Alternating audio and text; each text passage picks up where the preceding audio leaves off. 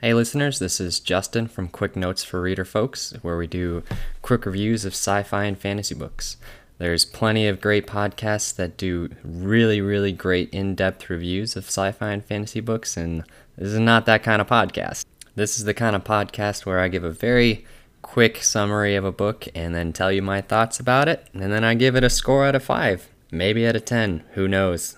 Just depends on what I feel like on the day of. The wheel of time turns, and ages come and pass, leaving memories that become legend. Legend fades to myth, and even myth is long forgotten when the age that gave it birth comes again. In one age, called the third age by some, an age yet to come, an age long past, a wind rose in the mountains of mist. The wind was not the beginning. There are neither beginnings nor endings to the turnings of the wheel of time, but it was a beginning. So that's the opening paragraph to The Eye of the World by Robert Jordan. It's book one of The Wheel of Time, and uh, this is episode one of Quick Notes for Reader Folks. So, this past year for Christmas, my wife got me the 14 books that make up the Wheel of Time series, and I thought it would be fun to just do an episode per book as I make my way through it. The Eye of the World is told through multiple perspectives. Uh, there's about eight main characters, but primary characters are Rand Thor, Matrim Cauthon, and Perrin The story basically starts with the three of them coming under attack by what are called Trollocs. It's more or less your basic ogre type character, and they're saved by one of the other main characters, um, an Aes Sedai named Moiraine. And an Aes Sedai is basically a witch, and her warder, um, Lan, and a warder is basically a guardian. So kind of your standard fantasy trope right there. She uh, she whisks the three of them and uh, away from the village to bring them to the tower of Aes Sedai, uh, because the three main characters, Rand, Matrim, and Perrin, are what are known as ta'veren, and ta'veren can bend the wheel and the pattern that it's creating in time um, around themselves. So important things happen to them, or they do important things in history. And being a ta'veren is rare enough, but three coming from the same village is basically unheard of. So she's trying to bring them to the tower so they can be studied or guided along what they consider the right path. And what follows is, you know, kind of your kind of your standard fantasy fare. I mean, this is one of the original epic fantasies that started in 1990. I mean, you have your adventuring, you have your misadventuring, just you know, it's it's a really standard fantasy book. Not that there's anything wrong with that. I mean, standard fantasy is standard fantasy for a reason. Like, it's one of my favorite types of book to read.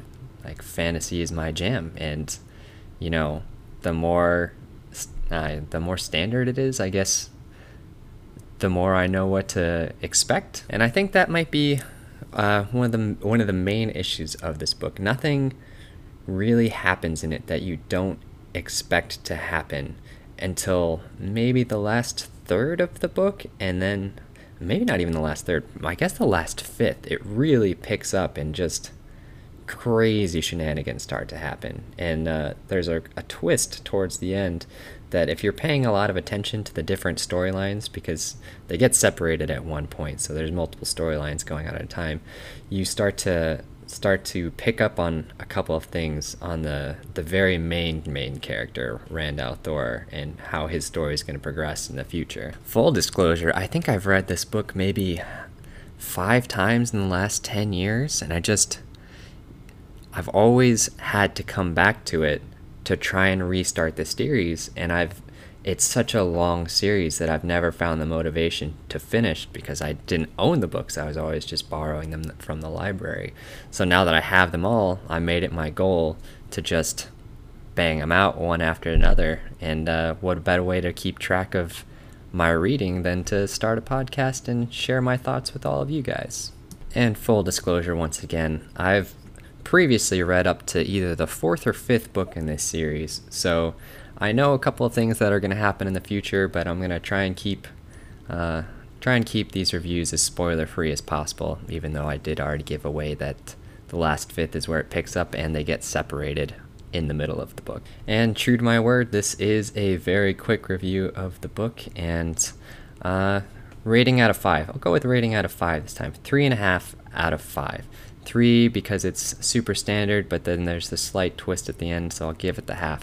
I not saying I didn't enjoy it. Three and a half, I would say, is a good score for a fantasy book because there's very few books that I would consider five stars or 10 out of 10. Like, very few. Anyway, thanks for listening. This has been Justin from Quick Notes for Reader Folks, and I hope you guys have a nice day. I do have an Instagram and a Twitter, both uh, at Quick Notes for Reader Folks for the Instagram and Quick Notes for Reader Folks for Twitter. Um, hit me up. Let me know what you think of the podcast, what you think of the books, uh, anything I can do to improve. I'd really appreciate it.